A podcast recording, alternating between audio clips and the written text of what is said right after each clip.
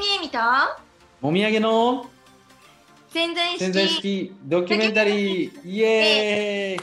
ーイ。イエイ。いや、えみさんの笑顔素敵。ありがとうございます。多分僕も含めて今ビデオ見てくださってる人はかなり癒されたと思います。いやこの時間が来るのが楽しみで楽しみで さあ、じゃあというわけでですね今回はは第2回目ということででして、はい。まあ、今回 Q&A の時間ということで、まあ、えみさんから、そうですね何かご質問があったらそれに対して、えー僕の中でお力添えできたらなということで、はい、今日は進めていきたいと思うんですけれども、はいありがとうございます、えーはい。2回目もよろしくお願いします、はい、よろしくお願いいたします。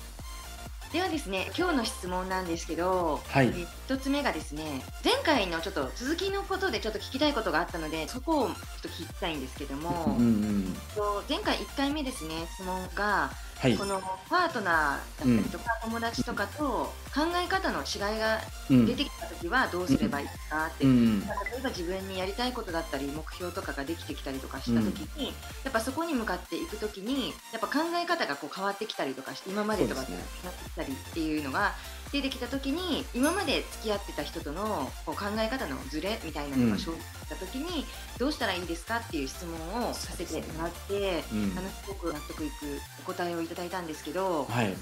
実際にあの聞いてみたかったのが川本さんと奥様の時はどうだったのかなっていうのをちょっと聞いてみたいですね。うんうん、奥様もビジネスをされているっていうことで、はい。でもお二人が同時期に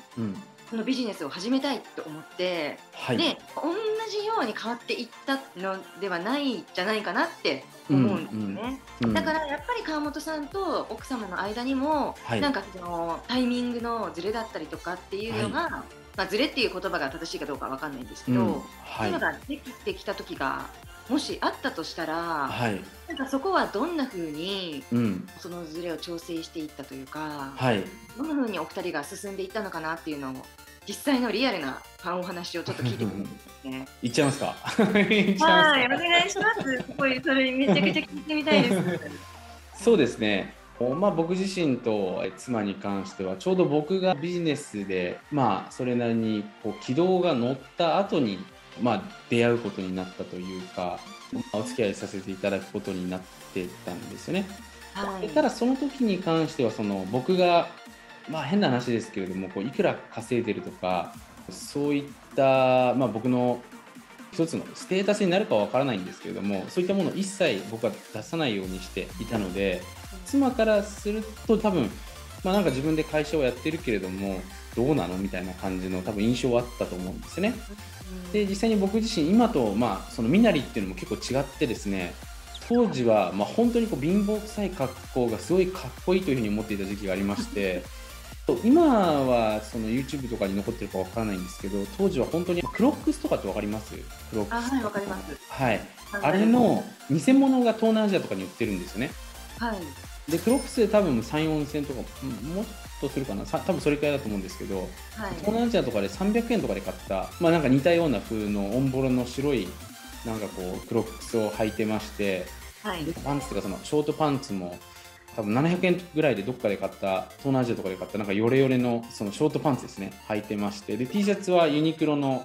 あのーなんかすごいストレッチが効くやつなんですけどそれももうずっと同じの着てるんでなんか色がもうなんか変わっちゃってるんですよね。なんか黒から色が抜けてるっていう感じのはい。状態でですね、だから今思うと何してたんだろうなと思うんですけどもそんなような状態での僕も逆についててくれた人だったんで、まあ、すごく良かったんですけどもでまあそれが最初のなりそめとして、まあ、その後ただ僕のほら仕事の話とかいろいろとまあ姿勢を見ていくとあなんかこの人自分でやってるんだなとか少しずつ少しずつやっぱり僕のその状況っていうのはやっぱり一緒にいると当然分かってくるわけじゃないですか。はい。今もその後にまあ正式に言うとビジネスを僕からの影響で始めてったっていう感じになるんですけれども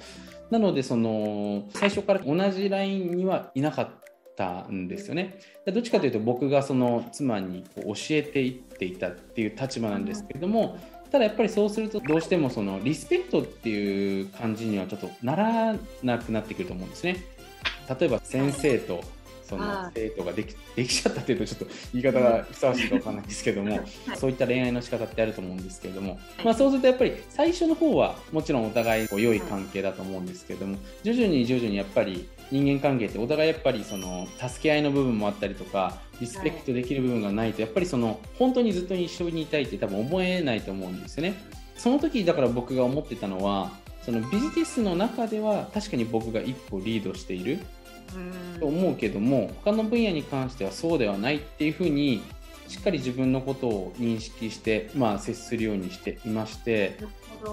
でそれ以外のじゃあ部分っていうのところで、まあ、妻の尊敬できる分っていうのはどういうところがあるのかなっていうところで見ていくとですねやっぱりパートナーに対してのすごくリスペクトの念とか逆にその目線が要は上からにならない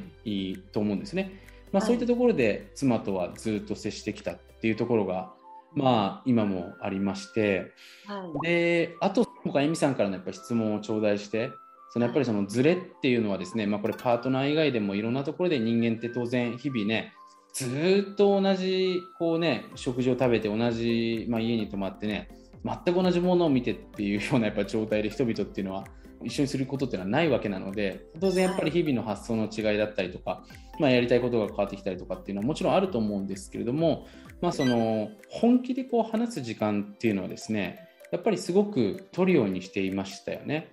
うん、でやっぱりそれはお互いの中でのルールっていうのをいくつかやっぱり決めていてその何か悩んでいた時は必ず相談をするっ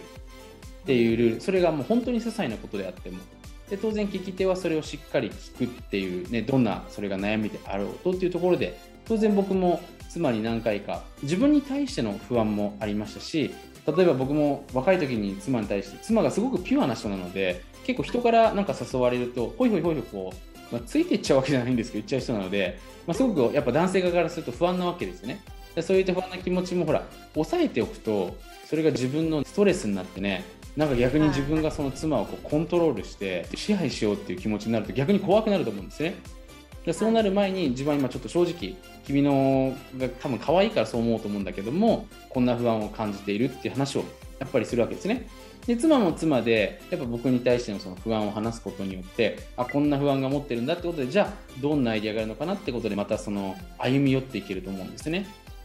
だからそういう本当にお互いが持っているその感情的な部分のちょっとしたことでもいいのでそれをやっぱりこう常にシェアしていくっていうのはまあ、これ僕も今会社をやっていきながらもそうなんですけれどもやっぱりそれがパートナーであろうが会社のそれなりに長期的にお付き合いしていく仲間であろうがやっぱり大事になってくるんじゃないかなっていうのはですね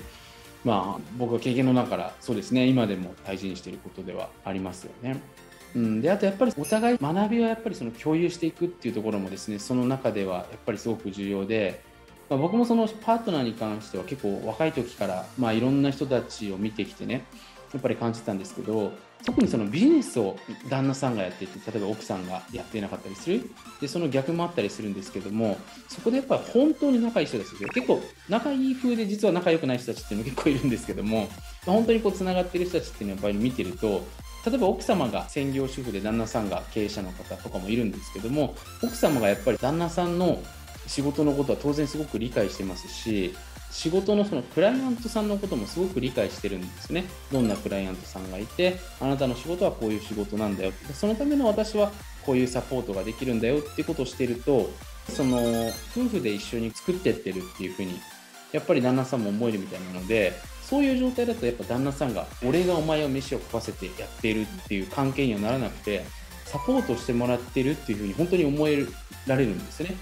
やっぱりそこもだからしっかり旦那さんと奥様との仕事に対してどういうことが行われているのかっていうところがやっぱり共有されてお互いしっかり助け合っていくっていうふうに思えてるとどんどんどんどん前に進んでいける状態になっていくのかなっていうのはですねまたこういろんな人を見ていて思いました。でまあそれが1つ目とあとその先ほどちょっとちらっと話したんですけどそのやっぱり学びですよね。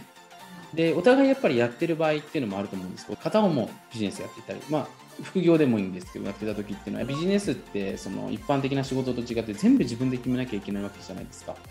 だからそういった意味ですごく判断能力っていうのは養われていくと思うんですよね。今まで人に決めてもらってたの自分で全部決めていかなければいけないので、まあ、問題を解決しないもそうですしどれを優先順位を高めていくのかっていうのもそうだと思うんですけども、はい、その中ですごく人間力がやっぱりどうしても勝手に養われていってしまうと思うんですよね。まあ、これがだからビジネスのおまけとして面白い分ではあると思うんですけども、でそれをやっぱり片方だけがやってるとどんどんどんどん成長していっちゃって例えば旅行行った時によくあると思うんですけど成田離婚とかってあると思うんですけど一緒に旅行に行くと問題が起きたりするとその時のトラブルへの対処法ってあると思うんですけど、はい、やっぱり自分でビジネスやってる人って問題解決能力ものすごく研ぎ澄まされていくんですね。だから同じその家庭内で人生の問題が起きた時に例えば車が急に故障しましたとかね、まあ、何か事件って起きるわけだと思うんですけどその時にやっぱ対応を見て結構がっかりしちゃったりするので問題解決に対してのあトレーニングっていうのは一緒にこれはまあやっておく必要があるかなとは思いましたよね。うん。でそれはやっぱり片方が優れている方がやっぱり一緒に共有してリードしていかないとこいつ問題起きても何もしねえ人になっちゃうじゃんっていう風に片方がビジネスやってほら自分で問題を解決できたりする人だとそう見えちゃうんですよね、うん、だから僕がやってるのはまず問題をしっかり定義して何が問題なのかっていうところを定義してじゃあ僕たちができることは何なのかっていうところでしっかり話し始めますよね。うん、でそこからじゃあ君は何ができると思う？僕はこれができると思うよっていう感じでじゃあここから始めていってみようかっていう形でその問題に対して取り組んでいくっていうようなところですよね。例えばすごく分かりやすい話をするとその僕子供が、まあ、もう全然大きくなっちゃったんで昔の話ではありますけれども2歳の時に学校に入るために海外だとポットトレーニングっていうんですけどその、まあ、簡単にトイレトレーニングみたいなものをやっぱりしなければいけなくて、まあ、その学校でやっぱ自分でできないといけないのでね。でまだうちの子供が自分でできなかったんですね、まあ、その一つの問題があった時に、じゃあそれをどうしていきたいのかなっていう話をしますよね。問題はじゃあ何なのかっていうと子供が何月何日までこれをできるようにならなければいけないという問題がありますと。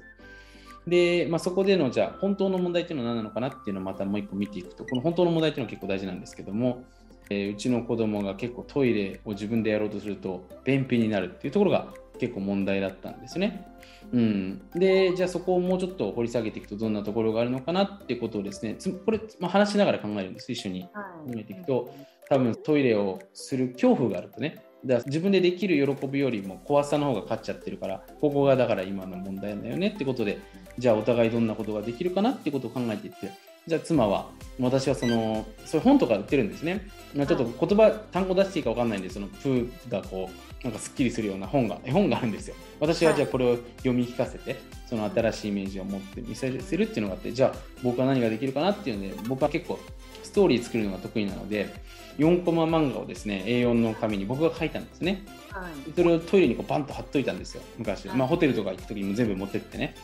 でそれをトイレに貼っておくとそれを見るとですねしないよりした方がいいっていうふうに思えるようなストーリーにしてたのでそこでやっぱ彼の潜在意識に入ってってですねやっぱするようになったんですね。でそうやってこう問題解決するとあお互いできたじゃんってことでまたそこの問題解決はこうやって解決していくんだっていうのが分かる。これはちょっと別のスキルになるんですけど問題解決は個共有しておいた方が長期的にやっぱり何か起きた時に自分一人で俺がやってあげてる私が全部やってるっていう感じにならないのでお互い向き合って話してやっていくっていうところでまたなんか終わった後ハグになっていくみたいなね。そんなところがあるのかなっていうのははい思いましたけども。えー、面白いですね。はい。ああなるほど。すごいなるほどと思ったんですけど、はい、例えば問題解決のトレーニングっていうのは、うん、すごいあそれはなんかな分かるっていうかそれそれって思ったんですけど、うん。うんうん、なるほど、はい、分かりました。はい はい、じゃあ今日もですね納得のいくスッキリする答えをはいありがとうございました。はいこちらこそ素晴らしいご質問ありがとうございます。ありがとうございます。はい